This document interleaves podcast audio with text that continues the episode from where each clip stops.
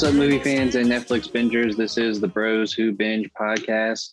My name is Adam Schubert, and as always, I'm joined by Lyndon Burton. Lyndon, how are you doing today? Doing well, man. It's Peacemaker Day. I'm excited. First three are out.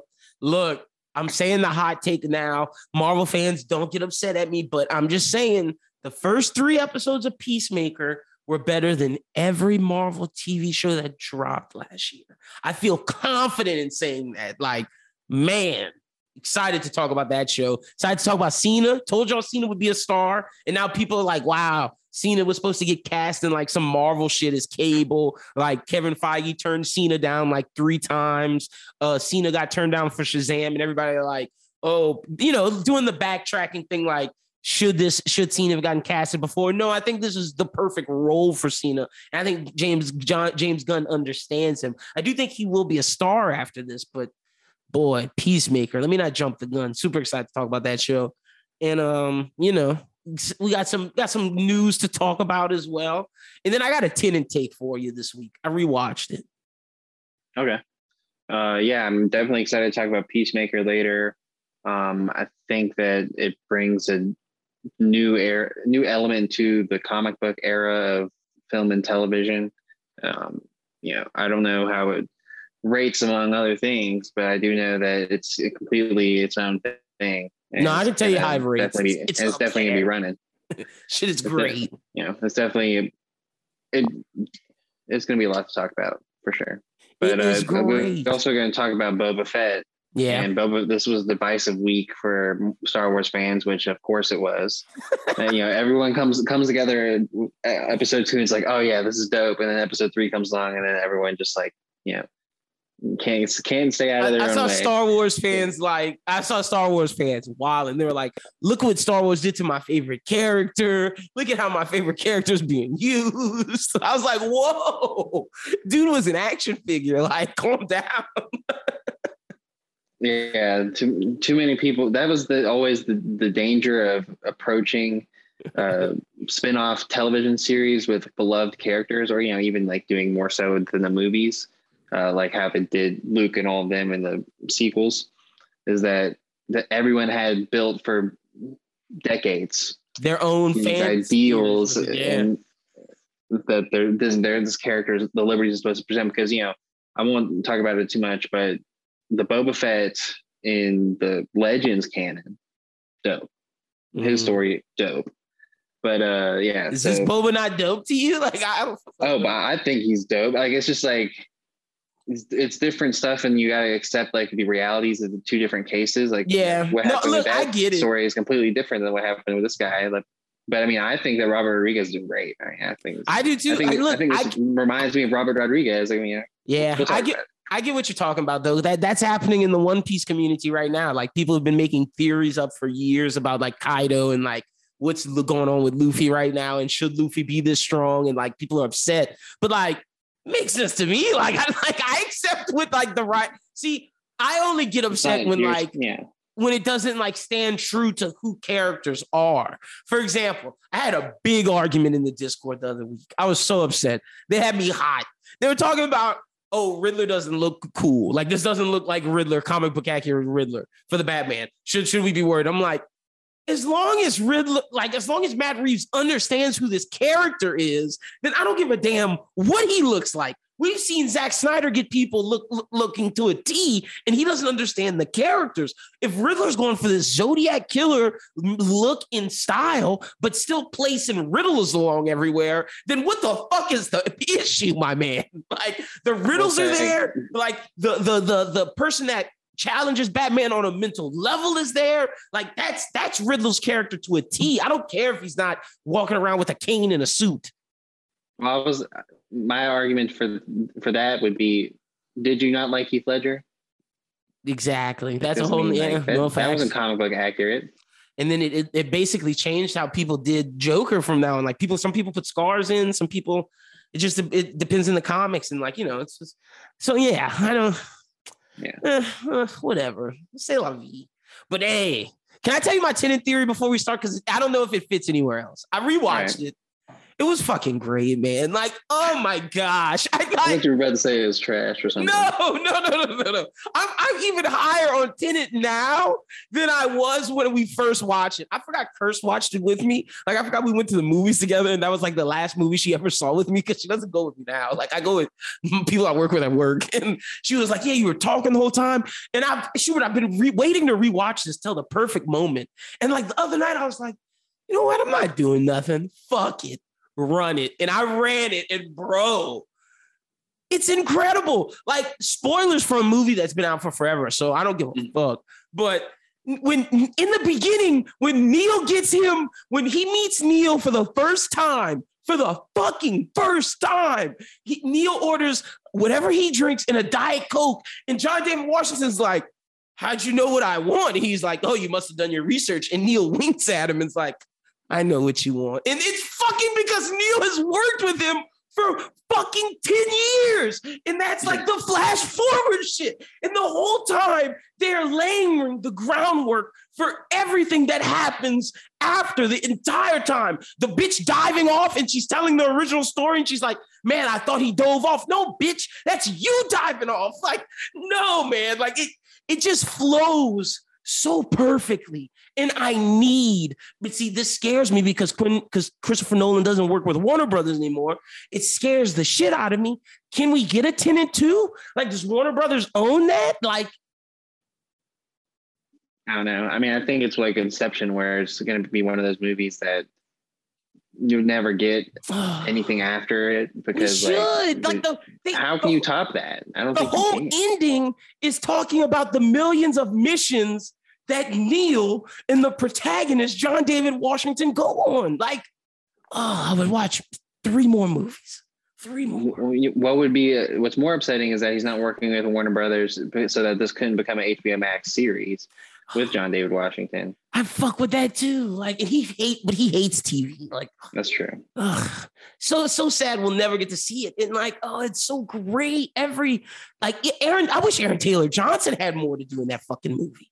He's like the yeah. third of their, like he's part of their team that works in the future. Like he's the third guy. Like, oh man, we, we needed another movie. ATJ would have been, nah, man.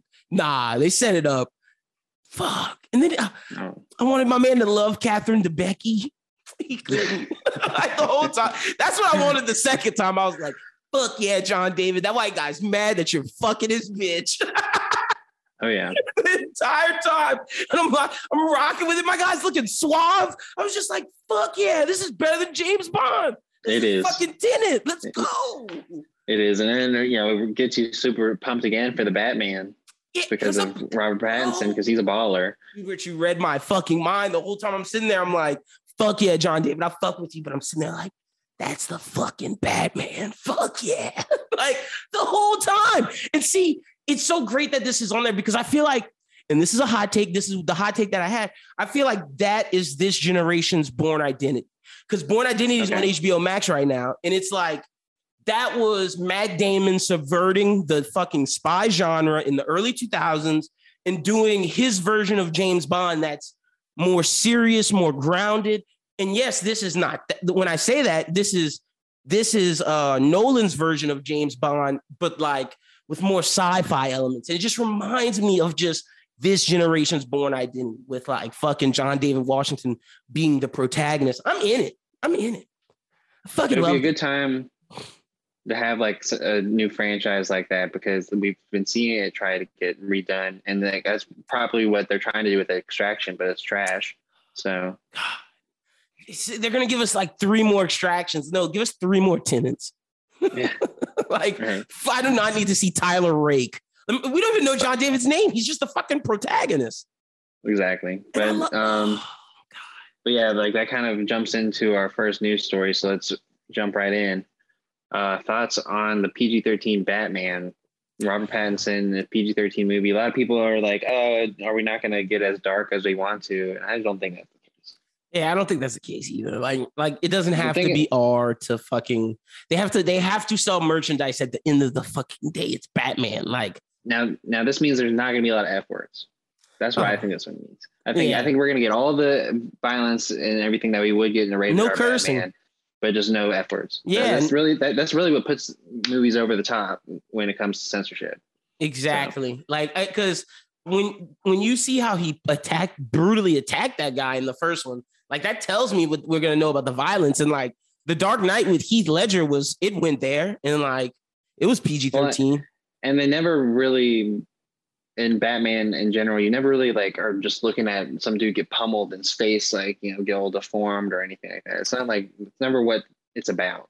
And if I'm being honest, it makes sense why Suicide Squad and Peacemaker are so dark because those are villains and they kill people. Batman's not Yeah. killing anybody. Like you said, like Batman's gonna kick someone's ass, but he's not killing anybody. And like you said, Batman doesn't say fuck. Like, like he's like he's not Harley Quinn just out here dropping f bombs. Yeah, and I, you know, and I don't feel like the the characters that we put in this movie are really really represent that kind of uh, representation either, because those aren't you know Penguin and Riddle are not people who would run with Harley Quinn, Peacemaker, you know. Yeah, So you know, it kind of melds to that story for Batman. But I mean, I'm I'm fine with it. but Cens- Riddler's one hundred percent gonna be a movies don't mean serial killer, and it's gonna go there. Like Yeah. we see the mayor's face all taped up. Like that's not fucking dark. Like I, doesn't have to be R. Like again, they're still trying to. So I, I guarantee you, some parents gonna take be do just like my dad did and take my brother to see the Dark Knight, and he was too fucking young. Somebody's gonna do that and take their kid to this new Batman, and that kid's gonna be scarred. I swear. My little brother's terrified of certain shit because of that. Damn. Yeah, I would. I would just like Batman Begins. I think would have been even worse because there's some stuff in Batman Begins that is scary.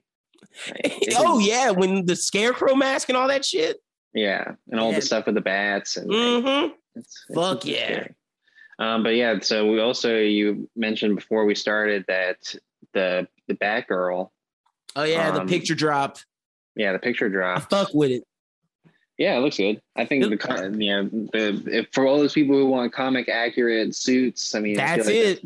That's it right there. And like the thing is, the only thing, the only thing I criticize, and it's because like I'm rocking the 13 now, and this is not to brag, but like my HD is pretty good. So I'm like, what the fuck's on her head? So I zoom in, and like you can see, I don't like the pattern of the helmet. Like if you ever get a chance, zoom, go look at that picture, zoom in on her helmet, and just look at the pattern of it. I just don't like that. Like other than that, the suit's great.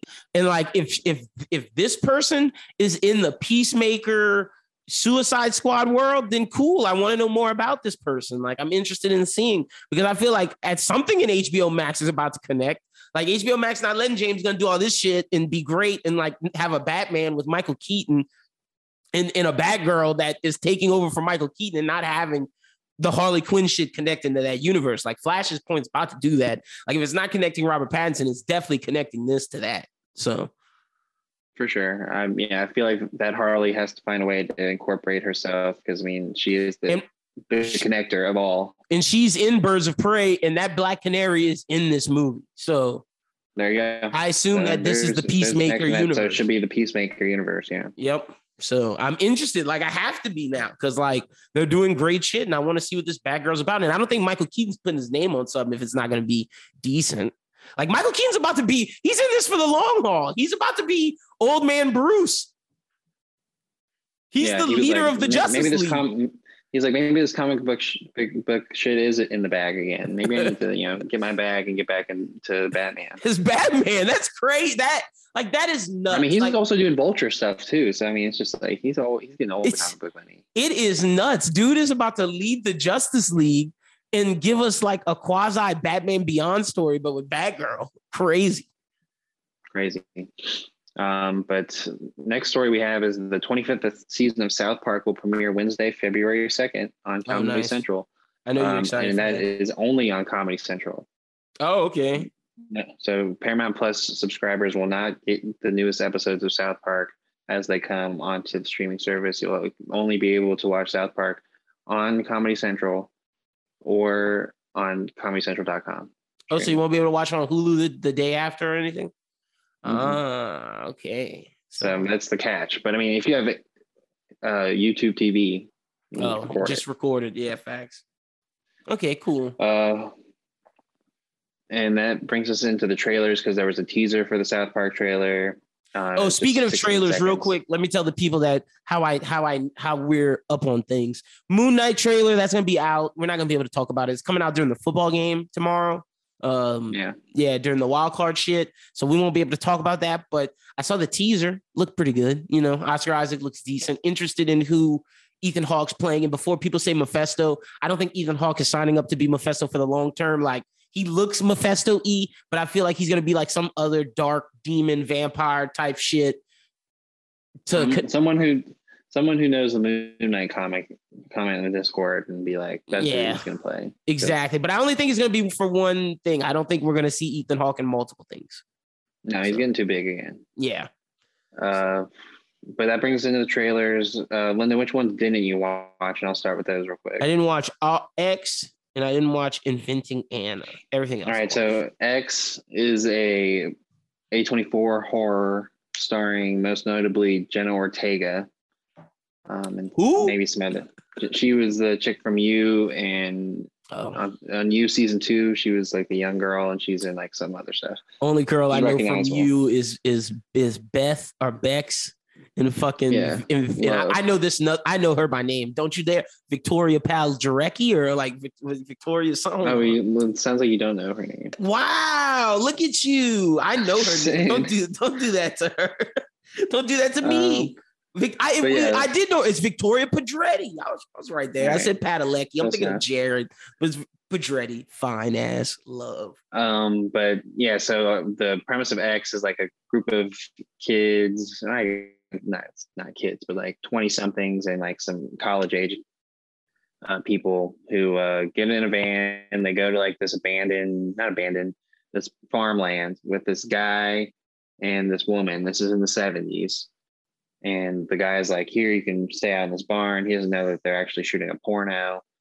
Um, and his wife is just like some psycho sleep. You know, she's in bed all day, and they're like, "Oh, she's just some old lady who's in bed." And then, like at night, she comes out and just like kills people. So it's one of those movies. Um, and it comes out in March. But it's A24's next movie, and then they're making a big marketing push now for it because it's going to be like whatever they just had come out, Macbeth, and then it's this movie, and then it's the multiverse movie. And that's what they're talking about right now. They're like, you got to see this one, and you got to see the multiverse one, A24. Okay, So cool. I'll probably watch that eventually later in the year when it's like free. Yeah, I'm not going to theater to or pay for that. No, thank you. Um, next up, Inventing Anna. Inventing Anna is the Shonda Rhimes produced um, Shonda. TV series that is loosely based on a true story of this New York City con woman who, you know, ends up conning me people out of like millions of dollars. Um, and then and it's through the eyes of the con woman and the journalist who is trying to tell her story it's it's going to be pretty interesting. I don't know if that's just a very an exciting thing for people to watch at the moment, but I think it's coming out here pretty soon. Okay, Uh, the stars are Anna Chlumsky from Veep and uh, Julia Garner from Ozark. Okay. I'm gonna have to. I might check it out when it's time. I need to see a trailer, that type of Yeah. thing. You should watch the trailer later. It's pretty good. Oh yeah, there is a trailer out. You talk about That's what we're talking about. Look at me. okay, yeah, no, I'll check it out. I'll, I'll watch it because right, you know I'm, I'm looking for good TV. Now let's talk about Kimi, Zoe Kravitz. All right, first off, the only I have to do this because I asked this to Brooklyn, and Brooklyn was like, "You're clowning." So I'm gonna ask you the same question because every time I see her now, I think of this. So as you know, do you did, or do you know Jason Momoa has left her mother, who is who is the lady from um the Cosby Show? Yes, he has left her mother and is now single. Would it be weird if Jason Momoa now got with her? Would, would that? that's what Brooklyn said. but she, that like that's not his kid. That was that's Lenny Kravitz's kid. Zoe, oh, Zoe's oh, twenty nine. Jason's like thirty.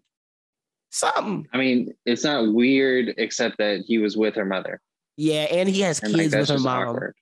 Yeah, exactly. So it's like, hey, I'm you know banging your aunt, or not even. I'm no, banging your your sister. sister.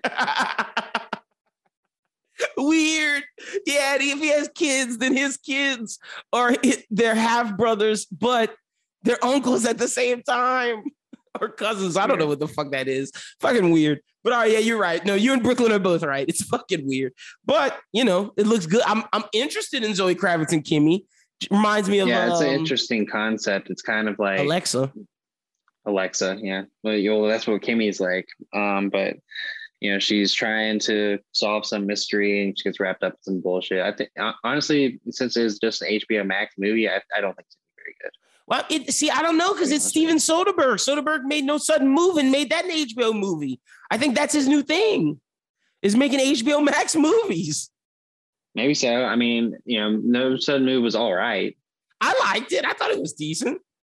I thought it was decent too. For good cast. It, for a while, when I was putting together my top twenty or whatever, it was like I think it started in my first list at eighteen, and then you know eventually dropped out.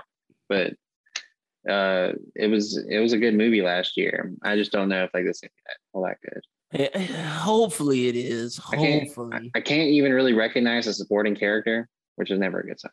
Oh no, wait, you didn't recognize the woman from the uh the one the uh the FBI agent? Yeah, the one. That one FBI agent in that, that one show. Wait, I'm saying. Now I'm about to pull up the Kimi cast because now you playing with him. one FBI agent. Hold on. Let's see. Kimi Cass. Here we go. Oh wow. yeah, I only know Rita Wilson, and she's she's from one show. Wait. Yeah. Erika Christine is in this. Do you know who that is? Erica no. Christine is. Hold on. Let me tell you who this is. I gotta make you know because she's from a Disney Channel original movie. Uh. yeah, that, that's how bad this cast is. You're right. This movie might be trash. what did you say her name was again? Erica Christensen. Christensen. Oh, Christensen. Yeah, Christensen. Is this chick from Double Trouble? That's what I'm trying to see where she's from. Like, it's because uh, you. I know you recognize her face. No, you don't recognize her face. Well, I can't like think of like what she would have been in. Hold on, I'm about to get it for you. Don't worry, I'm on IMDb now. Should have been on. Google. I'm looking too. I don't see any yet. We gotta go. No. we gotta go back, man.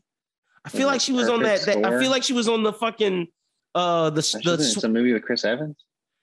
Oh, I don't know. I feel like she's in the fucking um and ScarJo. Wow, what's this movie? Man, she's in Leave It to Beaver. I knew it. She's Karen. She's fucking with Erik von Detten.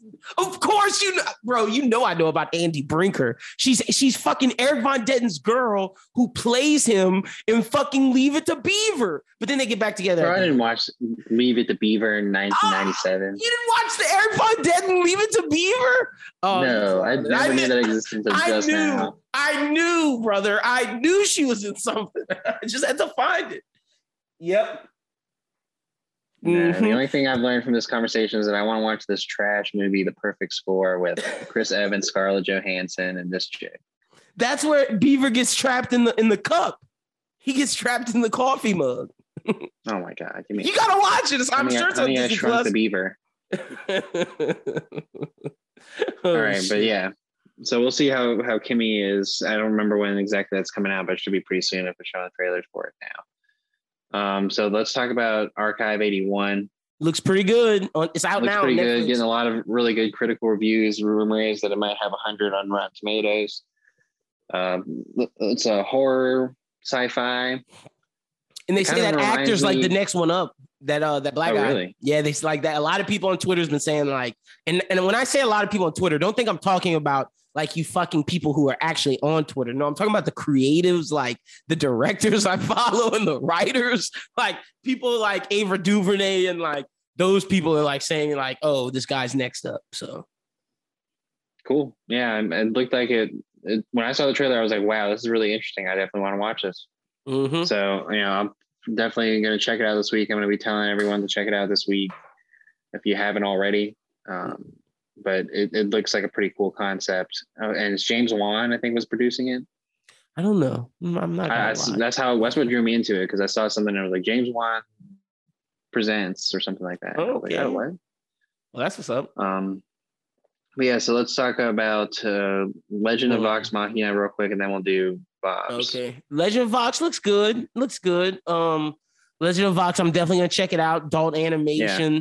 I, I told you this. Amazon Prime. I told you this before, but people are making just crass humor shit now, and and it's not. And when I say that, don't think of it as a negative because I'm about to praise Peacemaker for like 30 minutes and like not not exactly. I don't know how long it's gonna be, but uh, uh, when we love the boys, we love Peacemaker, but I see Amazon's doubling down on that with like certain things, and yeah. I, and I rock with it. Especially when they're animated, but doing yeah. Invincible and this. Yeah, you know, reminds me of like the the Harley Quinn show. On, the Harley Quinn show. Yeah, that's another one that they're doing this. Because they had like a projectile middle finger, just like like a, a, a like a fucking pink yeah. Green Lantern style middle finger, while the person's riding on it, flicking off. Like that's just the age we're in. They're talking how we're gonna fuck shit up. Yeah, they just talk how people like talk, and I fuck with that. I always like that with Tarantino movies, and like these creators these days are taking it to a new level.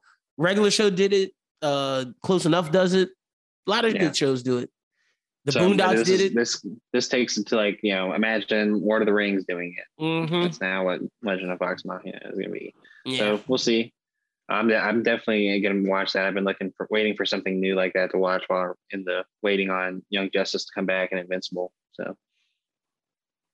Um, but let's talk about Bob's Burgers, the animated. They they do the one thing that I always irks me about these animated movies. And then when I was watching the trailer, I was like, I literally bet you I can list off like all the tropes that are going to happen in this movie because it seems like the Rugrats go to Paris when they did a movie. It seems like all that stuff, and they do the little shading with stuff, and I'm like, just give me, just give me the damn animation that you give me on every single show, and and let's not go over the same old.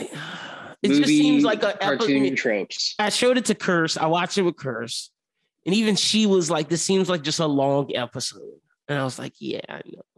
It does. Seems like they're gonna they're gonna like have Gene and then like tell a story or do some big imagination to where the budget's up. So like when they tell like stories, like you know how when they were telling the story to Teddy to make him think he could be a good electrician, and one of the stories was Waterworld. One of them was a fucking yeah, kaiju yeah. battle. Like I feel like they're doing that in like this, and it's going to the next level type of shit. I feel like it's just an episode where I really wanted them to be ballsy and like age them up or do something, do something that like warrants well, getting a movie. I, I think that you are going to get your aged up thing because like that is one of these typical animated movie tropes. Is like mm. there's you uh I guess uh with the Rugrats. Oh, because it's the summer and Tina's gonna be going. Okay, yeah. So yeah, I think it's gonna be it's gonna be the summer. There's gonna be a next step because I, I felt like Louise looked like she was getting aged a little bit in that. Maybe it's just the shading and all that bullshit but like it looked like she was a bit taller or something to me. And like I just I, I got the vibe that like it was going to give you that. Mm. Um, because like that is it, they have to do they have to do certain things that make it cinema level and make it warrants and a so movie. Like why? Yeah, like why? Why else? Why does this deserve a movie not to be just like a TV special? Exactly. So I think there's going to be some things like that that get pushed up, but like you know, when her when her toy that she always carries around starts talking, that's a typical trope where like she's gonna have like some dream about probably. That's what I'm saying. Like, or they're telling a story like that. like that. That that typical Bob's Burgers thing that they do every one at least twice a season. Yeah, but I mean, like I do think they didn't show us a lot of what was happening. They I feel didn't. like and it, they you know trailers are trailers for a reason, and you know if you could watch the one thing that I would tell people when they think about trailers watch a movie or or take a movie that you've already seen and then put the trailer on and then tell me if like it gave yeah. away the movie. Fair enough. And and like with this, to get and and to be fair to them, they don't need to show us like anything. Like the people who love Bob's Burgers are going to see that show no matter what. Like there's people who make Bob's Burgers recipes from the Bob's Burgers cookbook. I'm trying to get it. Like the baby, you can make the baby I drive my ch- the baby I drive I chive my car burger, the one he made when Big Bob was mad at him, the first burger he ever made. There's all there's all of them from the show. So if, if I know this and there's people who have already bought this and done this, you don't have to show us anything in the trailer. We're going to see the show no matter what. So like that's why I don't think they put that much in it. Yeah, but I, I the shading thing is what always annoys me the most. Mm. can't stand it. Fair enough. Fair enough. But uh, yeah, I'm definitely gonna watch it. Oh yeah, for sure. Um, so next, Love Is Blind is back for season two, just in time for Valentine's Day. Netflix is going to debut the series with the first five episodes on February 11th. did I like? I don't know if I like this one. This is the one where they blind date. Oh no, I did like this one because I was like, you you people crazy. So so I did like this one. I'm gonna watch it. Yeah, this, this was a good one. I had like that dude Barnett and Mhm. uh, Are, are you into chick. Joe Millionaire yet? Yeah, I watched the first. Yes, yeah. it's it was I- wild. it's wild. Fox is letting them go there. Those girls like the millionaire guy though. They do. But I think they know. You saw what I was saying last week about how she had to tell somebody. Oh yeah, she probably did. But I mean, like the thing is, is that he's just way more fun. Like they just have way more fun with him. Because well, because they do well he has fun in life. He's he like paddle boards, he jet skis, he like he does things, and that's no disrespect to the poor guy. The poor guy's just a cute face. Well, yeah, that's literally it. Like he's just like a, a good-looking guy, and then like every time, like the what episode, the first episode or whatever, where they put him in the date where that's the debutante ball. The dude doesn't know what the fuck's going on. And it just ends up being just a drama fest. And this dude's just like, oh my god, fucked it, fucked it. But why did the rich guy walk? You saw when he walked out the first time with them with them Gucci shades on. Like, bro, you look like a rich man. Like, you just do. And if I can tell at home, you don't think these thoughts can tell? That one bitch was like, "Oh my, I knew someone. My stepdad owned a bunch of ranches and fucking thing and was rich as shit." Yeah, so uh, we'll see how that continues, but it's definitely something I'm watching when I can, Hell yeah! when I got the downtime. Uh, Oh, this next but, one's uh, yeah, love. Uh, but yeah, so Love Is Blind. Yeah, we'll be back, and I'm excited for that. We'll we'll, we'll be talking about just as fleeting as we talk about the other dating shows. yeah. Um, HBO Max has greenlit Degrassi, a new series adding to the teen drama franchise of the same name. Additionally, HBO Max secured the U.S. rights for all 14 seasons of Degrassi: The Next Generation, which will become available to the streamer spring 2022. Look, y'all I'm know more what excited I'm, about the second part. Y'all know what I'm doing spring 2022. I'm I already I already rewatched it. Then Schubert rewatched it. Then Jay from well then no then Chrissa rewatched it after Schubert rewatched it, and then Jay from the Discord rewatched it after Chrissa rewatched it, and all of us was just talking about it. The, look, man, I'm letting y'all know now. Oh, and, and this is a perfect time to ask my question. So I'm gonna ask you a question. This is a great discussion topic. We're gonna do it in the middle. So, but I'm gonna ask it to you in a second in this world with fucking 13 reasons why all these shows, Degrassi's about to come show y'all who's king. They were stabbing JT before Fezco was doing what he was doing in Euphoria. And y'all know if y'all watched episode one, I can't talk about it because Schubert ain't watched it yet, but that shit is hard. So, like, let's go, Degrassi. And I'm betting you, I'm betting you right now that Drake's involved. It's HBO. Drake is a producer on Euphoria. Drake works with HBO constantly he's got to be involved in this. I'm I'm sure he brought Degrassi there. I would love to see old teachers like Emma, Mar, uh, like or old people that we know like Emma, Marco, and them. Some of them is teachers in Degrassi. Some of them in that Joey role or like the stepdad, like who takes in a kid. You, his name's Joey, huh? Yeah. Yeah, and Joey's car some service, Of them, yeah. Some of them did end up like leaving town and becoming like quasi famous. So I'd like to see that be Mhm. addressed. Uh, fuck. Um, oh, uh, Joey's kid, Craig.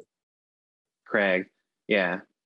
Um, So- I would I would like uh the school to have like hidden gems of like things that were in there in the past, or like maybe there's a memorial for JT that, Yeah, that they and- hang and they out gotta by or do something like that. Whatever it takes. Uh, I know I will make it. They probably through. will. They Like, got you know, to. Like with, you- with what Peacemaker did with their intro, I'm like their their intros are important at the streaming service. I'm just saying they can't let them gossip girly. Whatever you do, don't let them gossip girly. But I think it won't be because I haven't seen that. Is that bad? It's it's not good. It's like it, they they just took the CW idea and tried to make it more euphoriaized, and like it just didn't work. Like it did, like it, it Gossip Girl worked because of the intrigue and like the fucking so, soap opera ness of it, and like you can euphoria it, but like it it just becomes something different. They, they also had a cast that was before their time. Mm-hmm, mm-hmm. Like But now let me ask you. This is the perfect time to ask you. Which school would you not want to go to or not want to send your kid to? Which one is the worst? The 13 Euphoria. Reason Why school, Degrassi, or Euphoria? Which Euphoria. one is it? Is it? Is it though? Wait, no. Let me let me pitch. Let me pitch the thirteen reasons why school, bro. They got they got shit going on with rape rapists. over there. They got niggas getting raped in the ass. They got people suiciding. They got people overdosing. Like, I'm sorry, Euphoria just got a couple drug addicts. We can go to rehab. Like, if someone gets raped, that's trauma for life. Like, what are we talking about? Euphoria is getting there. I, I bet. right, some, somebody gonna die. Some, somebody's gonna get raped. But 13 reasons why I would not want to send my kid to that fucking school. There's like town right. hall, there's town hall assemblies with families like every fucking week. And I'm not trying to go to that. oh god. Yeah, you're right. I mean my, texting. Yeah, yeah. That's a good point. I mean, that move that show is pretty wretched. Euphoria uh, got people, parents sleeping with kids. yeah. Spoilers for season one. Sorry. yeah, some of that shit was in the first episode, though. Yeah. So you know. Uh, but yeah, Degrassi would be really interesting. You know, it, you know, having HBO Max involved does make it more intriguing to me. But like what you're saying with Gossip Girl is like, you uh, don't you keep Degrassi at its core what it is.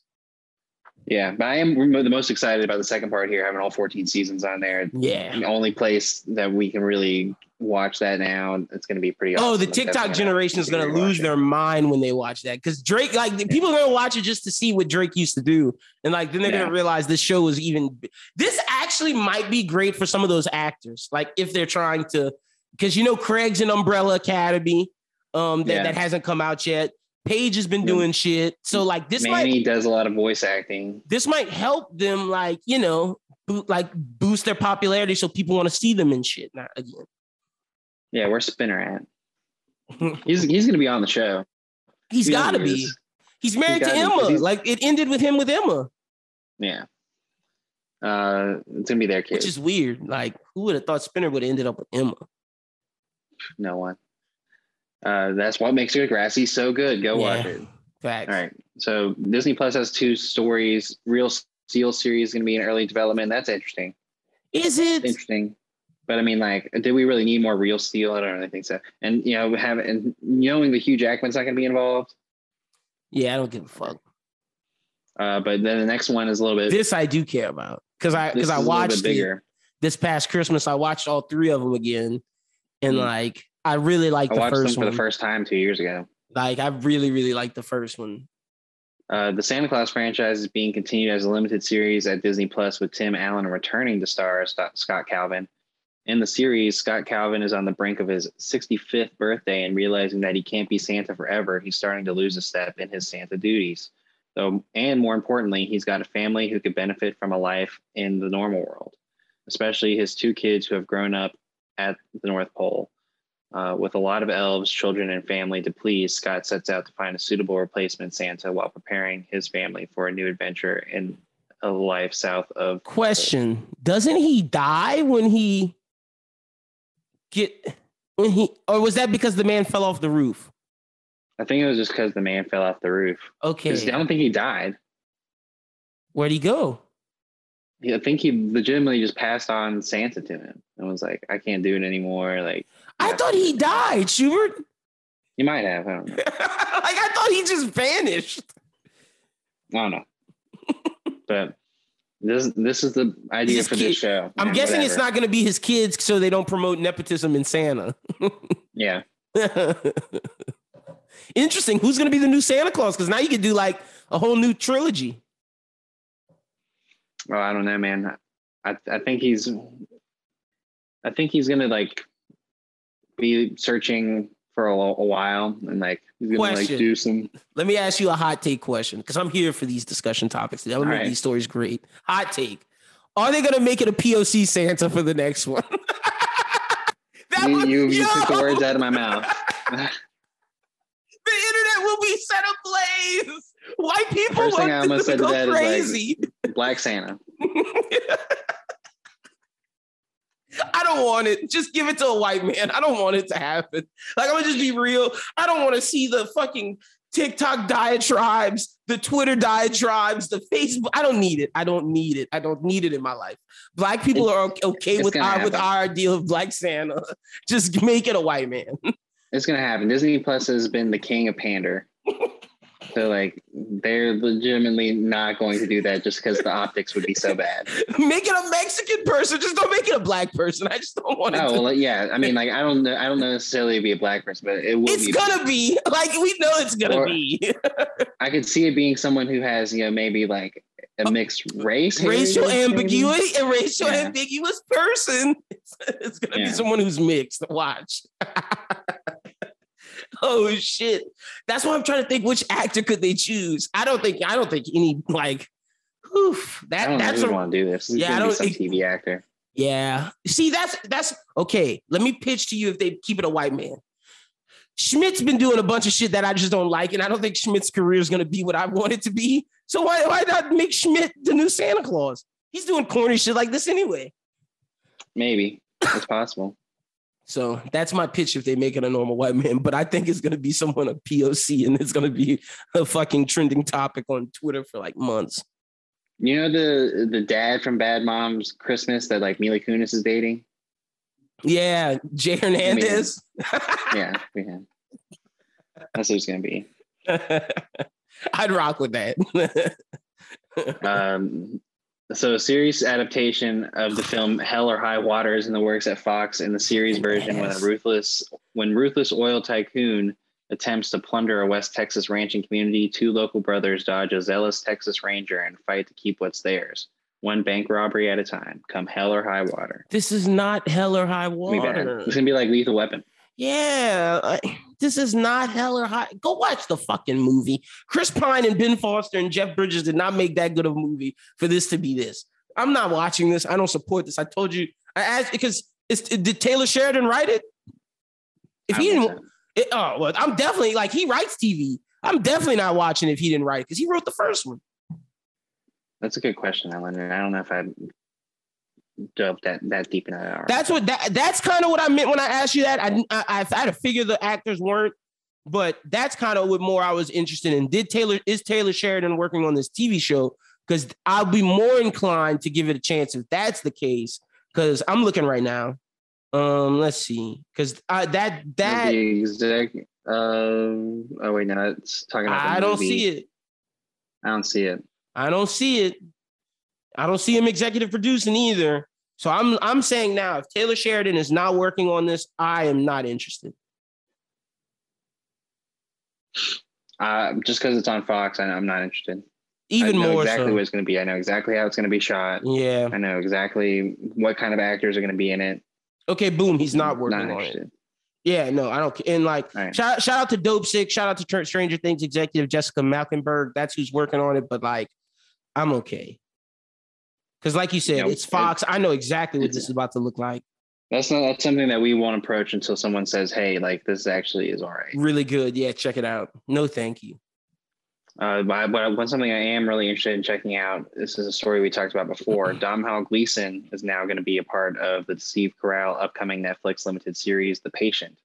Uh, the show that we mentioned before is a half-hour series about a psychotherapist played by Carell who finds himself head, held prisoner by a serial killer who's now going to be played by Domhnall Gleeson. With an unusual request, curb his hom- uh, homicidal urges, but unwinding the mind of this man while also dealing with the waves of his own repressed troubles creates a journey perhaps tr- as treacherous as his captivity. I feel like this is drama, Steve Carell. I don't think this is going to be comedy, yes. Steve Carell. This is 100% drama. Yeah, at first, at first, I thought it could have been a comedy, depending on who the the serial killer was, but you go accuse Domhnall Listen, you're going for Emmys, man. Steve Carell shooting for the stars. He he saw what he got on the morning show and was like, let's let's take it up a notch, baby. Like, but if you look at everything he's been doing, it's been drama filled. Like the the addiction movie with with uh, Timothée Chalamet, the yeah. morning show. Now this, like, he is leaving the office and comedy behind for like for good. For sure, he's tr- he's trying to show that he's more than a one trick pony, and when yeah. it comes to comedy. And I, I always felt that you know if Robin Williams could have stayed around longer, that th- this would have been his career. He could have done a Steve Carell type half. situation. Yeah. because he had you know really great dramatic roles. So and like Steve Carell in the dramatic roles, he could make certain things funny, like what Steve Carell Yeah. did in the morning show. so I feel like Steve Carell and Domhnall Gleeson it's going to be a killer show. I mean, Yeah. FX is going to have another one that's going to be up for Emmys Only network television that I will watch is FX. for sure. Uh, so The Last of Us adds Storm Reid to the cast. She's going to play Riley, an orphan girl in Boston who quickly befriends Ellie. Don't know anything about the game. Don't know if that's a big character. It's not that big of a deal. All right. Uh, Dwayne The Rock Johnson, Gal Gadot, and Ryan Reynolds will return for two. Not one, baby, but two. Let- Let's fucking go, baby. I need an action movie franchise for my for for me right now in my life. We don't get the diehards, the lethal weapons anymore. Dwayne the Rock Johnson said, "I got you, Lynn. I got you, men out there. This is that." I'm. Thank you, thank you, Dwayne. Red Notice one was great. Yeah, this uh, Netflix definitely saw the success of the first one as it as it became the streamer's most watched movie of all time, good. and um, they've decided to do two back to back shoots um, in 2023 to do the next two Red Notice films. God, they put they put them to work. Now, one thing I will say, they better not Fast and the Furious where they start being superheroes taking down other thieves. That's exactly what it's going to be. no, no, they gotta be thieves the whole time. Like you didn't put me through that twist of my man turning out not to be an FBI agent. For, for this, for them to start being Fast and the Furious heroes, helping the government take down other art thieves. No, thank you. I need to see No, I, I, heist. yeah, you're right. I don't think they're going to be with the government, but I think like they're going to like be trying to heist other heisters. Or oh yeah, now like, now that will happen. Like, like I feel like mo- movie two, they're trying to uh, steal from the most notorious thief ever, and then Or- or- or it- episode wait. three is they get Nah, the, the shit wait. back. Got wait, hold on, I got you. So that's your pitch. Movie two, they're they're taking from the Ocean's playbook. They're stealing from. They're gonna get some old big name actor, Sylvester Stallone. Maybe he's gonna be like a casino tycoon. They stealing from him. The third one, that's where you go get a young actor who's a thief and it's thief versus thief. It's gonna be them three versus his team of thieves, and it's gonna be thief versus thief. One of them is gonna be thief versus thief, and one of them is them stealing from an older actor who's like a big name rich person. I would say they I would say they would try and like mix in Army of Thieves to be that other group, just because like Oh, Netflix is stupid and likes connectivity, but because the Rock's not letting that happen. well no because Army of Thieves is in that universe with the the zombie thing. That not can't gonna happen either. Yeah, facts. Thank God. Um, but yeah, this is this is going to be good news. You know, two back to back extractions and two back to back red notices. I guess that's what Netflix is doing with stuff that they do like instead of not putting any money to like maybe try another series. Yeah, facts. You know, try any other series. Like yeah, facts. though, for real. Let's hope. Let's hope they stop doing that. Let's hope HBO and Amazon start diving into the world of anime live actions. I, I wonder if they'll start trying to poach Netflix properties. They need to. Like Black Lagoon is just waiting. I don't know how that works. Trigun is just waiting. Certain things are just waiting. Um, but yeah, so next up, sex education star Asa Butterfield and Stranger Things actor Natalia Dyer are going to take lead roles in a high concept horror thriller called All Fun and Games. The movie follows a group of siblings who find themselves in a game with a demonic twist. The film is going to be produced by the company that the Russo brothers own, and it's going to be co-directed by Ari Costa, who's or who's going to be co-directed by Ari Costa, who worked on Extraction, Avengers Endgame, Internet Kills, and Eren Celeboglu, who worked on The Internet Kills and Scrubs. And, they're- and it's going to be their directorial debuts. Mm. C'est la vie. I'm We'll see how, how it is. It's a horror movie, but they did get two people who are actually you know, noteworthy actors. actors. yeah. So A- we'll see kid- how. For for this to be Ace's choice after the power of the dog, that's big. That's true. Yeah. And yeah, so I, that's that's really the one name on on here that like I'm really like, oh, okay, well, if you got Asa Butterfield, then like, you know, he's not trying to fuck around with his career. Yeah, because he's trying to turn he's trying to turn that corner. He saw Timothy come in and with his pretty face and take all his roles, and he said, "Hold up now, Hold up. I'm a good actor. I may not have the prettiest face, but I'm a good actor. He's like, have you seen the boy with striped pajamas? I've been doing this since I was eight. For a long time. Uh, so to, to catch a thief, the a remake of the Alfred Hitchcock classic is in the works with Gal Gadot attached to star. So she's busy. For her, for Um, real? the Oh. the script for the new film is being penned by Eileen Jones. Eileen Jones, best known for her work on the Fox series Prodigal Son. Aw.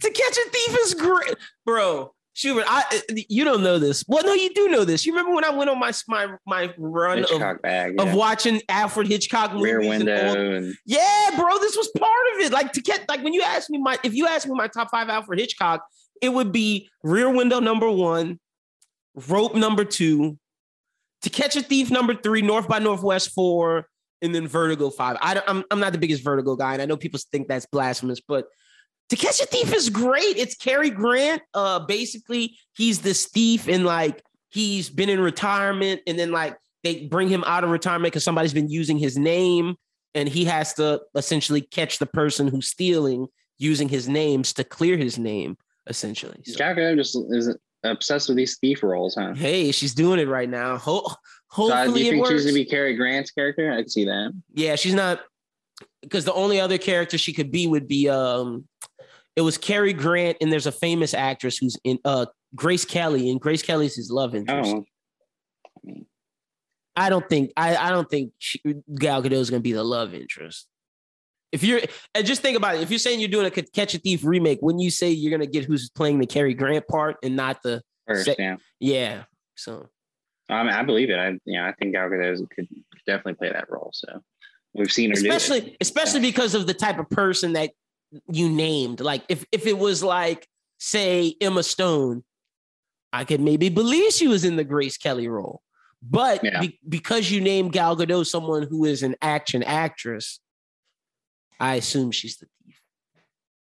Yeah, so we'll see how how it gets remade because you know obviously movies at that time were paced And they're classics. differently. yeah, fuck and yeah. they're classics. So like moving it into They tried to remake Rear Window with Amy Adams, and that shit didn't work. I think what's gonna be really important is who they could direct this. Yeah, facts. No, that that's the big thing. Like if if you get a serious director, then I'll think it's serious. But if you go get like Joe Schmo off the street, then you know. Yeah. Uh, so next up, Pig Helmer, Michael Sarnoski.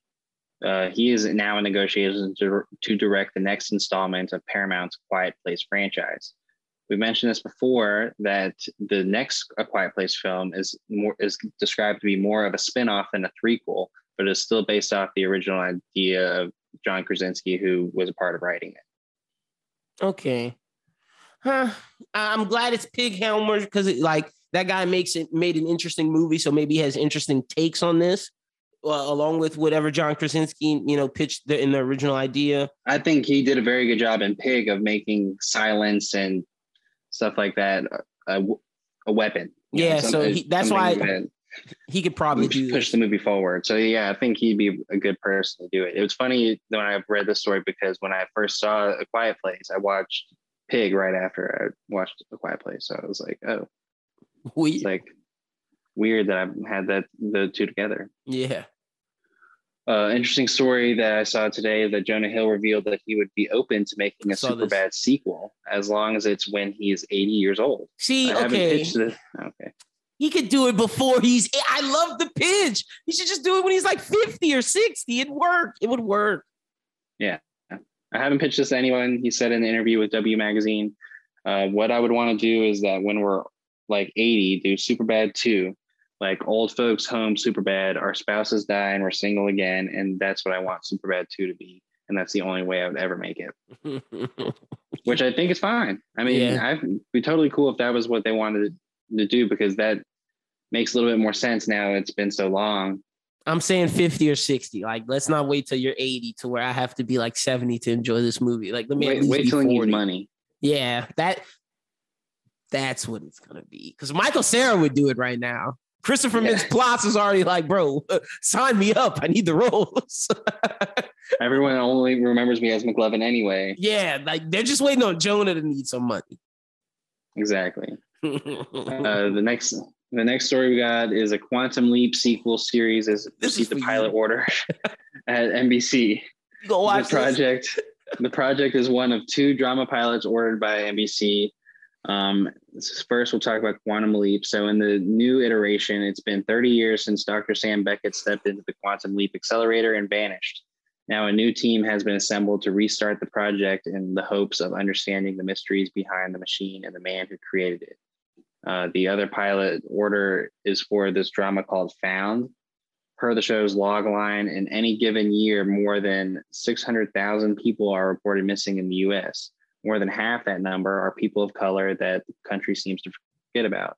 A public relations specialist who was once herself one of those forgotten ones and her crisis management team now make sure that there's always someone looking out for the forgotten missing, missing people.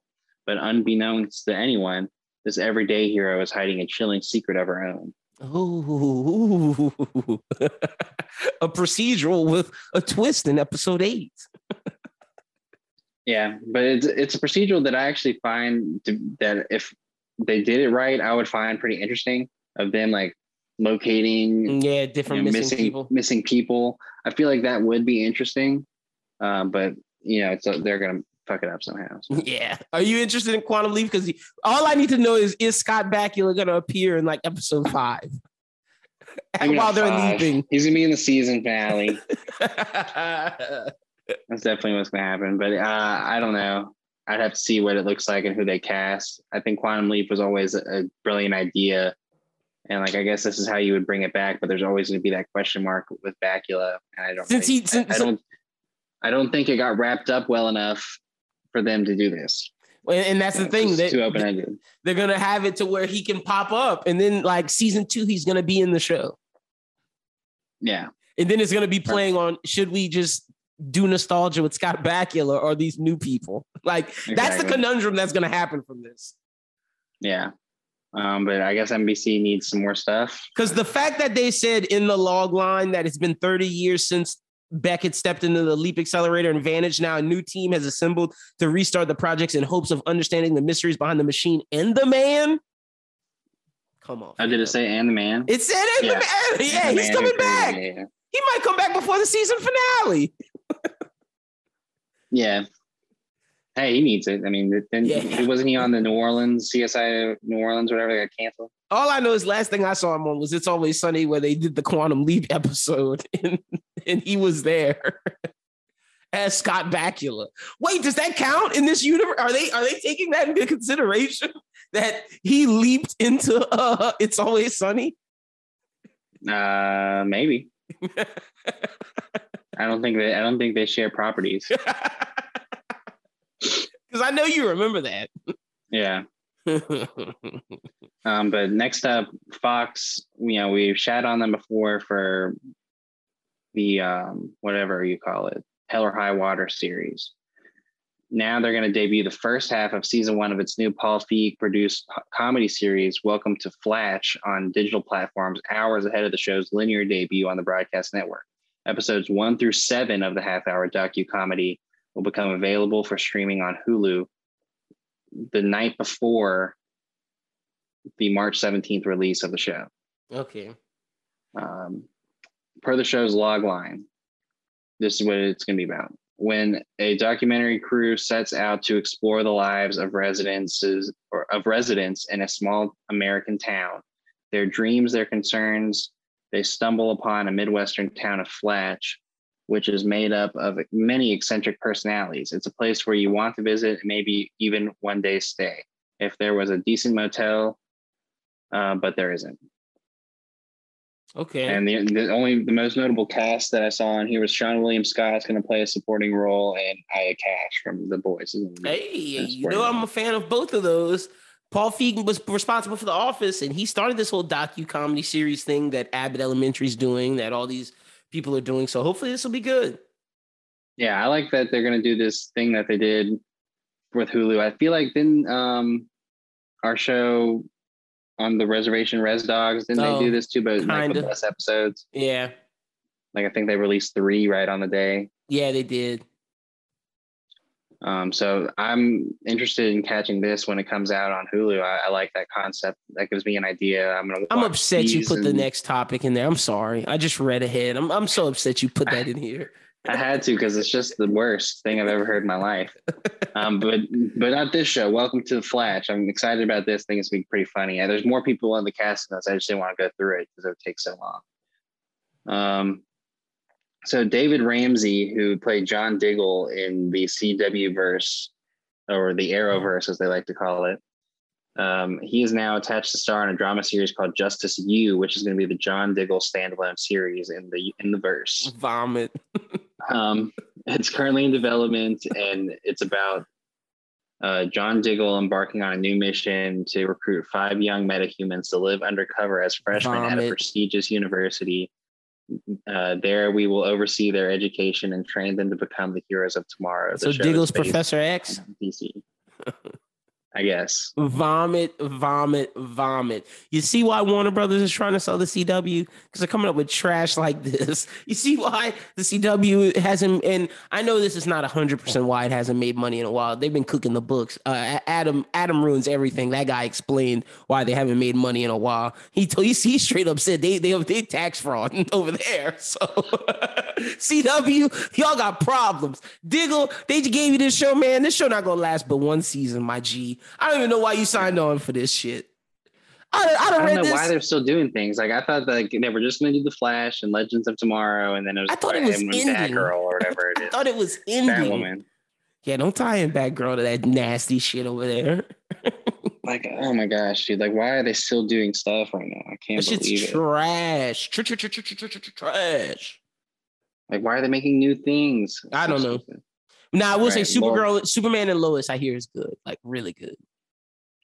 That's their their saving grace at the moment, I suppose. 'cause I have heard that is good. Um, so the Final Destination franchise lives on. Oh, Jon okay. Watts has boarded Final Destination Six as a producer for the New Line Cinema film. Uh, his his wife Dianne McGunigle is also going to produce, and uh, along with the original producers of the original trilogy, Lori Evans Taylor and Guy Busick, who uh, was most notably wrote the newest Scream, are writing the screenplay based on a treatment by Jon Watts. Uh, the film is set to debut on HBO Max. I'm a sucker for Final Destination, so I'll check it out. Okay, I did not know that. Yeah, I love You like Final movies. Destinations? Yeah, they they scare the shit out of me, but like I love them. like, cause it's and then after I'm like, ooh, let me watch what I do so I don't trigger some effect that kills me. The fucking one that I, the one that I think of to this day that I, I that that has scarred me the most. I can't drive by 18 wheelers with like logs. Uh-huh. I gotta speed past them. Like anytime I'm next to an 18 wheeler, I speed past it because I'm scared of Final Destination when those logs come off and you start a big fucking train wreck and then the bridge breaks. See, I don't know if I've ever watched a Final Destination movie all the way through. I've, yeah, I've seen a lot of different kills, but I've There's the one with the roller I've coaster. I think that's the yeah. I've second seen the one. roller coaster. I've seen that bit. Like that's what I'm saying. Like I've, I don't remember what movie that is because I think that's the second one. The thir- the one that I'm talking about with the with the logs and then the bridge collapsing. I think that's the I've third that one. too. I just don't know which one it is. Yeah. And then I think the fourth one is with the LASIK eye surgery and the gymnastics, or the gymnastic one is in the third one. And then the last one connects to the first one, which is the airplane crash. I think about that too when I fly, like on the low. Final destination fucks you up. I think this might be the best one in its franchise, though. I think that The new one? they- yeah, I think the w- bringing it to HBO Max and doing it, Giving it a credible director. Giving well, I don't know about critical. They, we don't have a director on it yet. It's, it's not Jon Watts. no, he's just producing it. His next, Oh. his, his his next thing he's set to direct is Fantastic Four. Oh, nice. Good for him. So- Well, still having him work on it, you know, I'm Yeah. I'm cool with that. He made the treatment for the writers, So yeah, so so, like it should he's, be okay. he at least has like a big hand in this. Uh, and our last story is one about White Lotus season two. They cast Aubrey Plaza, which I think is a good casting. That's a good White Lotus. casting. I can definitely see her in that living world. in that world. Um, Plaza will appear in this in a series regular role as Har- Harper Spiller, a woman on vacation with her husband and his friends. Um, Nice going to the Yeah. hotel. She's probably the main Going to a person for the hotel, yeah. yeah for the or going to that same hotel. I feel like she's gonna be like the dark, and it's not the same one. It's Oh. uh, it's gonna take place in an entirely new White Lotus resort than the one in Hawaii. okay. So yeah, she's So gonna probably be the main Probably person. be in a different location. yeah. Okay. Yeah, she's probably gonna be the main person. I'm wondering. I'm wondering like what kind of White Lotus resorts are out there. Like if they're all tropical resorts, or if like they they could do one like the White Lotus, In the uh, Alps. Switzerland in the Yeah. Alps. Yeah. That'll be interesting. Uh, that's something that we got to see because it would bring a different type of vibe to it, like a snow lodge.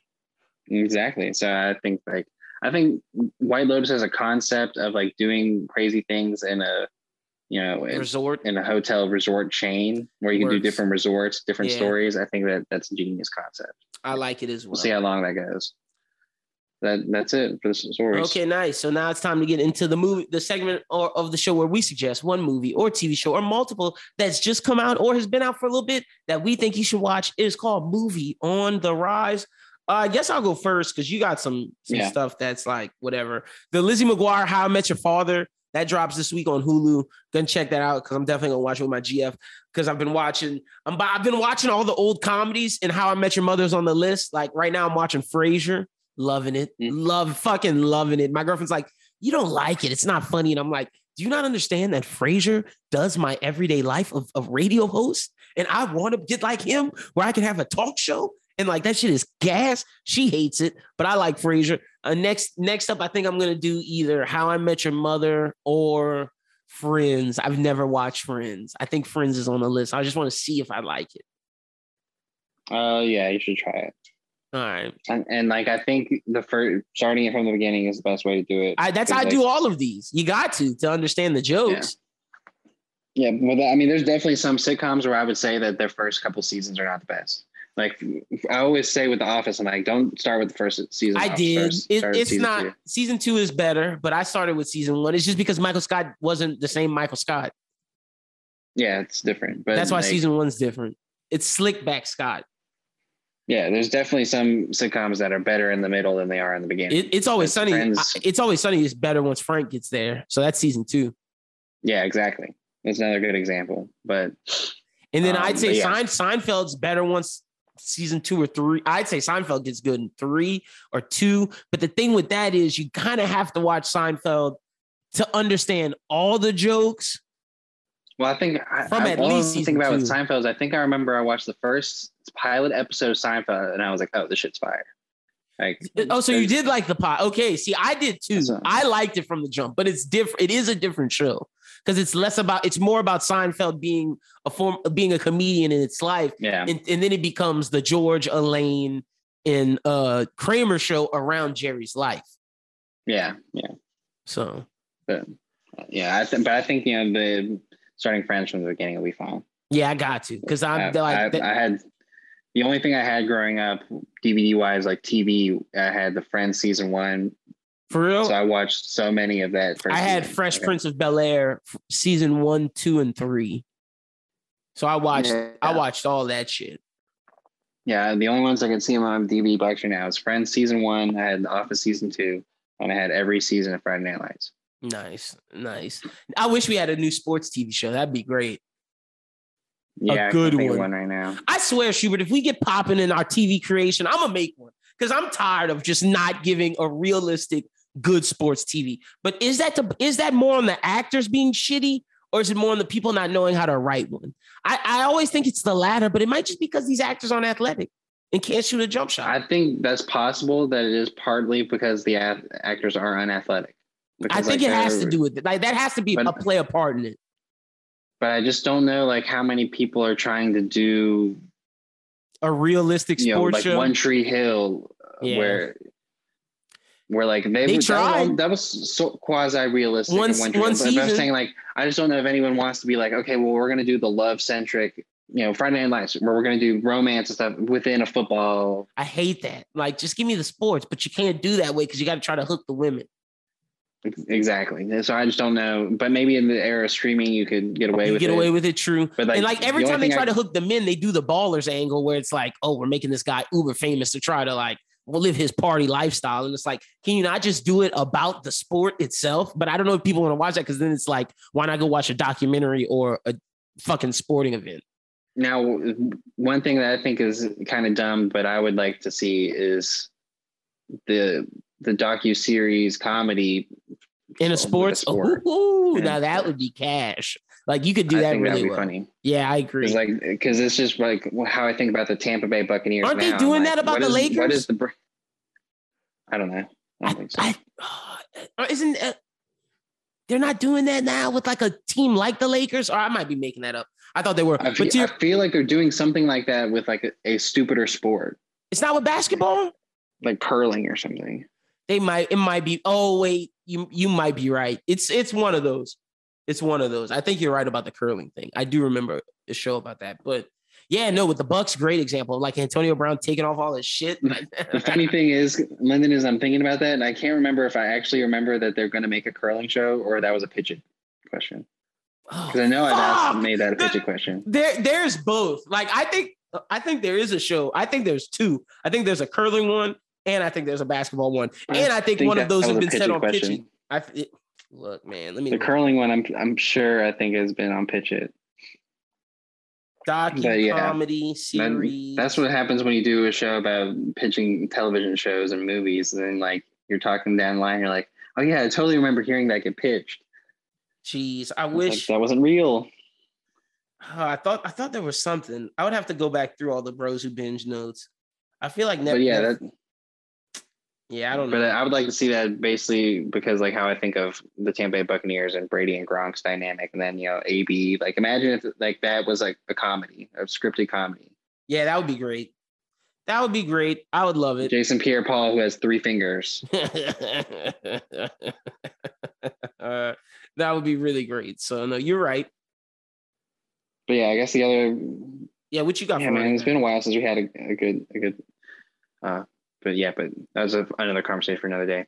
Archive 80, 81. Remember, I talked about it earlier. Definitely check that out this week. That's what I'll be doing. And also on Netflix on Friday, they got a movie called Munich that's coming out that is about spies in 1938 at a some convention in Munich where they're just starting to discover that the Nazis were a bunch of crazy psychopaths. And it's got the main character from 1914 or 1912 or whatever that World War One movie is, Okay. and uh, Jeremy Irons. He's the other one. Okay, wait, no, I was okay. So I was right. Okay, so Netflix did announce a straight to series order for an untitled workplace comedy inspired by the Lakers. Oh, It's gonna be like a be. it's gonna be docu series with Elaine Clow, who will act as the showrunner, with Mindy Kaling as the uh, producer. That's gonna be front office though. Uh yeah, you're right. You're right. Between the family owners, the front office team. Yeah, you're right. We're like, I want one that's gonna be like, you know, the players. We're, we're and we're and they're doing stuff like playing wise, where they're like Yeah. in the you gotta game have the and like, coach and you gotta have the GM. Yeah, no, you're right. The curling thing was a pitch it response. it was. Yeah. All right, but uh, are, are you ready to talk about the two Oh, shows yeah. now? let's go. Let, let's do Boba first because it's you, All you right. could you could spearhead that one. Pretty much, I thought that this episode was pretty great. I just Uh, didn't like know, the a lot of people are going to be person. against it. Um, I think you know when you when you realize who the director is, Robert Rodriguez, and then you think about all the stuff that he just incorporated into that episode. It's Spy Kids in Star Wars. It is. Mm. I get it. But this is the guy who shot Spy Kids, so of course it looks like Spy Kids in Star Wars. What, You're right. what is it it supposed to look like? You're so Um, right. But I, I thought, you know, I thought the the car chase or whatever, the speeder chase was warranted. Like, was it goofy that they all had, you know, Power Rangers colored scooters? Sure. But I mean, like the concept is there. Like this is Boba. This is the gangster film in Star Wars, and you could see it even more so in this in this episode with all the stuff with the huts and like now there's like you know even more stuff going on behind the scenes and like you know I feel like this is a lot more cerebral than people are taking. it. Not everything in Star Wars has to do with the the world involved. Like that was the issue that a lot of people have with the Mandalorian off the beginning was they were like, well, how does this tie into this, this, this, this, this, this, this, this? Like, no, this is about surface level here. And Boba Yeah. Fett's even more so. Like, this is legitimately nothing to do with anybody else but the criminal underworld. That's it. It has That's nothing to do with anyone else. That's super fair. So like, and like you know, people might be upset that he's. They may think that he's weaker than he is, but I mean, like, dude was in the Sarlacc pit. We don't know what what kind of stuff that does to your body. Like, Mhm. dude's old, man. Like, Yeah, he is an he's old man. He's not the young guy. This is older Boba yeah. Fett. Like, what and do I you mean, expect? we don't know what, how clone genetics work either. Yeah, true. Like he could be dying. And so, but yeah, so he could be dying. But you know, I thought the stuff with when uh, Black Chrysanthemum came in, like took him out of the back of the tank and was just like beating his ass. Then he takes the gaffy stick and starts that was badass. attacking him with that. I was like, this is this is dope. And like this the fact of the matter that like all that stuff with the Tusken Raiders comes back and like, you know, he's wearing the Tusken Raiders cloak, he's using the gaffy stick. Like this was just like a, a phase in his rehab of coming out of uh, the Sarlacc pit. hmm No, you're right. He needed, you know, I knew that I knew that they were gonna die at some point. And that gets him on his his next bag. Um, I guess he's gonna, you know, be killing some dudes in the next one. I'm just ready to see Uh, him go off. I'm ready to see him ride that Rancor. Mm, you think he's gonna ride to it? what? Oh yeah, dude. What's that guy's Real. name? Danny Trejo. You don't bring Yeah. Danny Trejo in here unless that dude's gonna teach him how to ride a Rancor. yeah, that was true. Danny Trehill's gonna get him to ride a Rancor. That'd be hard. Machete meets Boba Fett. Yeah. So I thought that that episode was great. The only episode I've had an issue with was the first one, and I just think that it was just like difficult in getting into what this was. And now that I'm into what this is and figuring out like what's next for Boba Fett down the line, I mean, like you know, I'm, I have no issues with the show at all. I mean, Yeah, I I'm think not- like I'm liking having, it. Having the young bad. crew or whatever is like it's nothing. I mean, it's just like imagine if he was a bounty hunter doing bounty hunter things and he had to get a crew, and like this is like his crew of street youths. and it's not like they're gonna be there every time. I don't think so. Yeah, this might have been I like. that. how- I don't. oh, go ahead. I think that they're gonna be like there because like they're gonna be part of his crew. Like they're gonna they're people who does do things for him. Like that one kid's gonna be spying for him. Yeah, like stuff like, like that. little Like, lackeys. I think they're gonna be around, but I don't think they're gonna have like two emotional connections. Like I think a lot of people think that this new this girl and him are probably gonna be like he's gonna like mentor her or some shit like that. I don't know, but like I I think they'll definitely be around. I just don't know how heavily involved they're gonna be with like the A plot of Boba Fett. Got you. Yeah, I was hoping they'd be more like my man. Um, what's my guy's name? Son, son of. Uh, hey Mando, What was his name? What's my guy's name, bro? uh, Cannavale. yeah, Bobby Cannavale's son. I, I, Hey Mando. I liked it, man. That, people still hate on that episode. I fucked with it. Uh, the Amy Sedaris' character was actually um, an Easter egg in that last Boba Fett episode. She was I don't even. I don't even know if I recognize. she was in the that. background. Oh, okay. You wouldn't have seen it. I I didn't see it. I had someone screenshot it. Mm, okay. Okay. Okay. Is it Peacemaker time? Yeah. Ah, Schubert, talk about a fucking good show. Oh my gosh. Give James Gunn the fucking keys to the kingdom and just let him go. But like when I say that, I, I don't know if I, I want like his full grasp of everything, but I definitely want him to like have his his section of things. Cause like I don't know if James Gunn would work doing Batman and Superman, but I know James Gunn works doing this type of shit. If that makes sense. Yeah. No, I mean, I think this is the lane that he. Like if you want to give take this lane. if you want to Like, give James Gunn a gotta do this. superhero, give him Booster Gold and Blue Beetle and let's have a fucking spectacular show. Yeah, I mean that's fine. Like, that's what I'm saying. Like, don't try and put a Jane, you know, a square, a square shaped James Gunn peg in a circle shaped, you know, Justice League hole. Like, Mhm. don't ask him to do something that's like out of his norm of doing. I think that this show is going to be good. Um, again, it's uh, similar to Boba Fett. This isn't something that you're supposed to be like thinking about the overarching how things Story, go. Like yeah. you No, know, you shouldn't be thinking about this as like, oh yeah, well we're super. And we're like, if all, if all these people are out here, then like blah blah blah blah But blah. see, I'm like, I think this matters though, at least to what he's doing, because Adebayo is bio is is, fucking Amanda Waller's daughter, and like to me, out of the three episodes, that's one of the things that I'm so intrigued about. Like Yeah, what are they gonna really do? Too much on that. What are they gonna do when they find out that that's Amanda Waller's daughter? Like, hardcore's gonna be, be fucking pissed. like, and- but also she's realizing that her mom sucks. Like, I understand you love your mom, and that, and like you could tell she's like, damn, is my mom a killer? Like when hardcore's talking shit on her, it's like, fuck, yeah, bitch, your mom sucks. Yeah. So I mean, that's definitely one of the subplots that is really interesting. Um, you know, I think you know, yeah, as you mentioned, John Cena is doing a really phenomenal job. Doing John Cena's a fucking star. They did great at the beginning on figuring He's so out fucking big how- too. Like, with, uh, of navigating like how he's like how the show is oh, happening, different. Yeah. 'cause we all I like the connection to Suicide Squad, like how they did the previous Yeah. into this. I thought that was great. Loved seeing him. Uh, and they're making references to it too, where he's Mhm. like, "Yeah, you should." Yeah, yeah, Dad. There was this guy, this guy, Blood- Bloodshot, yeah, Sport. Bloodsport, yeah.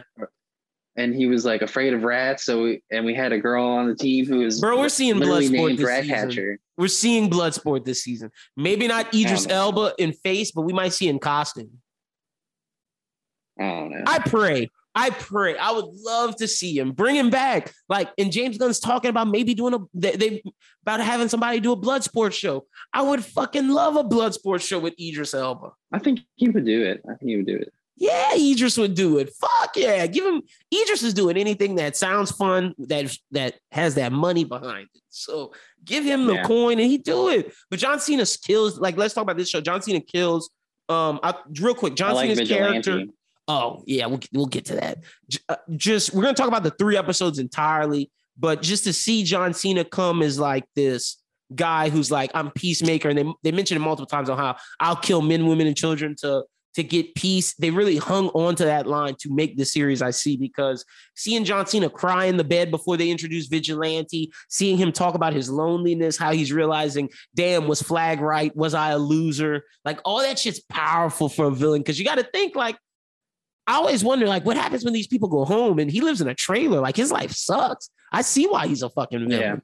And and his dad like is just you know the, The fir- His what do they dad's the him? first peacemaker. Like they call him White Dragon, but I don't think people realize those helmets are not John Cena's fucking helmets. Those helmets are his dad's. I, I stand on that. Like I understand he's the White Dragon and everything, but if you know Peacemaker's origin, the original Peacemaker was a fucking racist and like only killed black people. And like I understand they like John Cena's Peacemaker they thought had some of that where he, they were like, well, you kill more black people than white, but he's not a racist like his dad. I don't think his dad made those helmets for John Cena. I don't believe that at all, at, at all. Because if you think about it, the suit, he was like, this shit's too tight. Damn it, dad. Or did, people might think he washed it. No, I think that's his dad's fucking suit. That makes sense. I Think about catch that, though. Think about that though. Would would would, would he, from what we've seen from Robert Patrick, would he make those helmets for John Cena? He does not fuck with him. No, yeah, I, I get that vibe. Like, I was really confused when I first saw that scene. I was like, why is this dude making him helmets if he like hates him so much? It's him. And people people on the internet are running with the white dragon thing. Yes, that may be true. That might he might still very well be white dragon, but I think he was the original peacemaker. Like 100%. Um, yeah, I mean, I, I, I could totally see that happening. I really do. But the white dragon thing Um, is but- cool when he was in the fucking thing and they're like me, they start doing hails. Yeah, I don't know. Yeah, It, was- it was wow. it definitely um was a good ending point of that third episode. I'm like, oh, and now what happens next? Why did Economos send out of anybody John Economos could have sent to fucking jail? He sent Peacemaker's dad. Yeah, that was really stupid of him. Like, I So don't know if he like truly understands how stupid that was. like Mur was pissed. I'm trying to Like, think what like else. now he's now he's gonna build up the prison. He's gonna have his own army. Yeah, Vigilante. The stuff with Vigilante's dope. I love Vigilante. Very different Adrian Yeah, I Chase that that was the dude. from I Arrow. realize that that was the dude who was in Harry Potter. Oh wait, what? Freddie Stroma? He's in yeah, he's in Harry Potter, the sixth and set the sixth and Is he a Weasley? seven A, seven B movies. No, he um he's this character named Cormac McLaggen, and he's like all about Hermione, and it's part it's part of the the subplot for Ron to like understand his feelings for Hermione. Oh, didn't catch that. But like very different than the Adrian Chase we see in Arrow. I didn't know. Oh yeah, the Adrian Chase we see in Arrow. Yeah, yeah, yeah. Very different. For sure. I, but I do like this vigilante. This I love fits more so this, this. Yeah. world. I like how he killed those butterflies. Like he was like, "Oh, sorry, peacemaker. Don't worry, I got you." Bop, bop. and he's singing a song. Vigilante's a fucking lunatic, man. Yeah, he's wild. He's a wild person. when he was moving his face, he was like, "I have to move my my face so they can't recognize." And then, bro, they let what a what a shitty way for Judo Master to go out at the hands of John Economos. Oh, he's not. Gonna, he's not out though. Oh yeah, true. He'll be he's back. just he's just knocked out for right now. Yeah.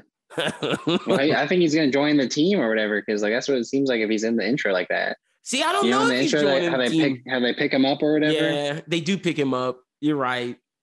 He might be a part of the team. Damn, I don't because he's know. gonna find out that he was like you know Working for a butterfly? working for butterflies and he's be like oh shit Maybe. Interesting. I like that theory. I'll fuck with He's- that. he signed on for seven episodes.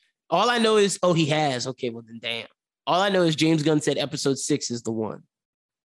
Okay, So so we got a couple weeks for that. yeah, and oh man, I hate that it's once a week now because once I watched those first three, I was like, "Where's the rest of the season?" I know you gotta wait on it, man. No, You week make to it week. last. I'm gonna be watching this week to week every. And I, you know how I know it's a good show when I put something on that Curse like starts to watch and she's like, "What you watching?" And I'm like, "Oh, you want to know what I'm watching? Peacemaker." And then she gets into it by the end of it, like. Great. The scene where John Cena fights the butterfly for the first time was great. When you find out about the helmet for the first time, that was a beautiful scene. And that's where I was like, man, dude's huge. John Cena's fucking ripped. Like, that's a big man. Yeah. No, he's giant. He's a giant man. And when But, he hits the um, helmet with the sonic boom, crazy. Yeah, that was one of my favorite parts. Um, I uh, really enjoyed the stuff in the apartment building where he was like Mhm. trying to escape. Yeah, that was great. Like, And that woman wants to have sex with and, him. and then she ends up and doing it. yeah, her, With her and and Vigilante. vigilante. Ah! That man, poor man. I thought that was wild. I was like, and 'cause, smoking like weed. that's something they never really go there. And like mm-hmm. I had just seen Eternals this week too, so I was like, oh, so we're really going with sex in these comic book now. yeah, bro. Fuck yeah, because that's how it is. And then I love the joke that Vigilante says, see if this was two years ago, I'd have killed y'all for that. Because Vigilante doesn't fuck with people doing drugs and it's legal now. Like that's fucking hilarious. Also, love John, loved fucking. I let me tell you, I could tell that James Gunn wrote this during the pandemic because the one joke that makes me realize this, and I could tell he was on social media because on TikTok during the pandemic, there was this whole trend of fucking Mandela effect shit. And the Bernstein Bears was part of the Mandela Yeah. effect shit. And as the joke's going on, the curse like "Ah, that's funny, but it is Bernstein Bears. I was like, no, curse, it is Bernstein Bears. I've looked this. This is a Mandela effect thing. She's like, no, you're fucking lying. I'm like, Google it. She Googles it and she's like, oh my gosh. And I'm like, Mandela effect. I could tell James Gunn was on social media during fucking the pandemic and saw the Mandela effect because of that. Like that was hilarious to me. It's pretty funny. Like real thing. Yeah, I mean, I do like that they added stuff like that. I mean, that's what makes this, you know, so so funny is that it has definitely lots of different kinds of comedic elements. But like this is very similar. Well, like I was saying at the very beginning of the podcast, where it was like, you know, you were comparing this to other things. I'm like, this is very uncomparable to a lot of different superhero things because it's one, it's not a superhero. yeah, true. Two, it's not following the traditional superhero story True. it's more so like super villain, anti-hero, comedic. It's Suicide Squad. I mean, it's Yeah. like exactly carbon copied of what they were It it truly feels like a con- it truly feels like a sequel to that movie. Or like maybe Yeah. not a sequel, but a spin-off of the character that feels legitimately in that world. Yeah, I mean, it's the most perfect Next level. Yeah. transition Mhm. I've seen into that. And even I- more so. I'd be okay Well, with except, a you know, Bloodsport with- movie. I mean, a Bloodsport Yeah. TV show. I like people are talking about Ratcatcher 2. I don't know if Ratcatcher 2 could, and this is no she can't carry it. I don't, yeah, I don't think she can. Just Like- because of the character. That's The show just 'cause of, works. like the powers. Exactly. The show works so well because A, John Cena can carry it, and B, Peacemaker's interesting. Bloodsport's interesting because of like who he is, what he can do. He could be a hitman type show, whatever you want it to be. But I just don't know if Ratcatcher 2, what she's doing is I don't feel like she's being a like, villain right Bloodsport's now. a really good example. A Bloodsport show and a Peacemaker show are going to be vastly different. Completely different. P- a Bloodsport show is more like a normal superhero show. It's more like Falcon Winter Soldier. Missions, that type of And thing, then- but from a villain side, Mi- from a villain perspective. Yeah. Yeah. Where like this is nothing you, you can compare it to. Closest thing you could is the boys, and even then, that's a stretch. Yeah. You yeah. Super crooks. Really, really, this is more like the Harley Quinn TV show than anything. Yeah, Really, it is. like because and then the the comic lo- like the balls that James Gunn has to make this so comic lorry. The fact he put Bat-Mite in this, and that makes me think that Bat-Mite was either a chasing around Michael Keaton or b chasing around Ben Affleck is fucking hilarious to me. Yeah. I think I think it's Keaton. It has it, it, it- it's going to be Keaton post Flashpoint, but Yeah. so I don't know. But anyway, yeah, that's that mention. I mean, they even throw in little mentions like a Doll Man. Wonder Woman. yeah, one, yeah, Yeah. Wonder Woman. And fucking talking about the small So, like- in the DC universe. That's fucking hilarious. Peacemaker's like, I hate those small freaks. like, like what? I, and I love Harcourt. Like that is uh James Gunn's lady girlfriend in real life, but her name, I believe, is Jennifer Holland. Great Jennifer actress. Holland.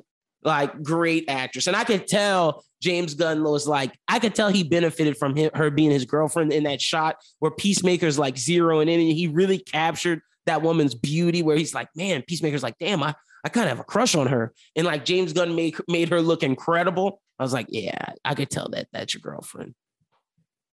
Yeah. But she killed it though. She was a badass. sense. Yeah, she she did really good. Like you said, Danielle Brooks playing um Oh, Adebayo She's my second favorite. really like, if I had to rank this show, I would say Peacemakers one, Harcourt and Adebayo are tied for two, and Vigilantes three. I love Okay. Adebayo's character. The fact that she had the nerve to bring her her wife with her on this shit, like what a dummy. Yeah, and her wife and her dogs, and then like then kicked him to the curb. yeah, then kicked them to the curb. But and then, like, but then got naked pics and had the vagina on the fucking iPad. that, that was a surprising one for me. That like that was like a gas moment for me. I could not believe that they did that. I was, I like, was shocked. but nah, I wasn't shocked because I meant to tell you, they got John Cena doing softcore porn, fucking that bitch doggy style early in the show. I was like, oh, we're really going there. like, I was like, man, John Cena isn't really isn't going back to wrestling anytime soon because of the type of guy he is in the wrestling world. Would not be fucking a woman doggy style on the screen like that. no. This is so But that different. just shows his range. He's But that range. shows how different he is from The Rock because The Rock would never do that. The Rock would never do that. I don't know. I think he would. I don't. Has he? Think about I- that. It, it would have to be earlier in his career. I don't think he would now. He- that's what I'm saying. He's not doing that shit now. It's over with. He, he, didn't even do it when he was younger. The Rock follows the, the Will Smith thing. Never do anything that makes you look like a bad guy. He follows that Will Smith blueprint. J- John Cena's like, I'm gonna just make cool shit. He was the Scorpion King. He wasn't fucking nobody in Scorpion King, and that movie was ass. It was ass. I don't think I've ever seen The Rock have sex in a movie. Think about Now that. that you say that, I Think about it. know. Like I. I saw John Cena have softcore porn in Peacemaker. Like he was going after it, bro. Look that up. Like I'm, I'm dead ass. I don't think we've ever seen that. I think The Rock is kept his image that way because if he ever goes back to wrestling Apparently, pers- he did one in Ballers. in Ballers, oh wait, he did do one in Ballers, but it was it was it was short. The woman had all damn near all her clothes on. Yeah, I'm seeing it now. Yeah, that's the only one. All right, all right, but yeah, I mean, you know, I don't know what much more to say about the show. I mean, it's great. It's great. Yeah, it's fucking great. I'm trying to think, did we miss anything? We talked Judo Master, talk Vigilante, talk Peacemaker, talk the dad, talk the butterflies. I'm pretty sure that's pretty much everything from the three episodes. Talk Harcourt. Do you like Murn and Economos? I think they're cool, good characters. I'm interested in Murn's Yeah. pass. Yeah, I'm sure we'll get get to all of it. It was 8 Mhm. episodes we got, Yeah. so so we have five left. Yep. Yeah. So All right. that's pretty much it.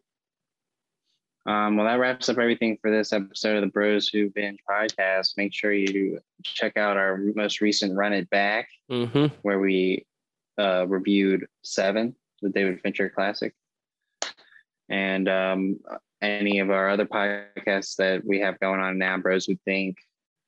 Um, you know, we'll run it all through later, but I'm just even just going back to some of those Run It Backs we had with uh, ooh, what was the one right before Seven we did? Well, we had Glorious uh, Bastards. we had, and then we did Family like, Christmas Vacation. Vacation. Yeah, which is kind of like Yeah, you so can watch it if you, if you to check out, want, but Inglourious Basterds is the one you should check out. yeah, for Yeah, sure. So, But, but- tell everyone else what's going on with the network. All right, yeah, yeah. You can follow me at LimbWT, follow the Bros Think at Bros Who Think. Uh, new Bros Who Think podcast will be out this Thursday. New anime talk will be out Tuesday. Uh, like Schubert said, seven will be out by the time you guys hear this, the running pack. Uh, a new One Piece manga review will be out this week. If you haven't checked out the first episode of the Discord discussions, check that out with JJK. A new one with where we're talking all things My Hero. That'll be out this week, and then the One Piece one is coming. So we got that show running. Got some other stuff planned for the for the network. Just stay tuned. We're ready to get going for this year. So yeah, got a lot of stuff coming out. So just be on the lookout. Subscribe wherever you get your podcasts, and uh, subscribe on YouTube.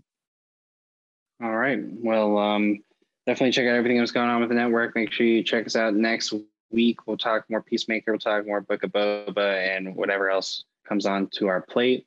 I might Uh, try to get so- Schubert to watch the tragedy of Macbeth on Apple TV because I'm watching. I it. I should have said that on Movie on the Rise.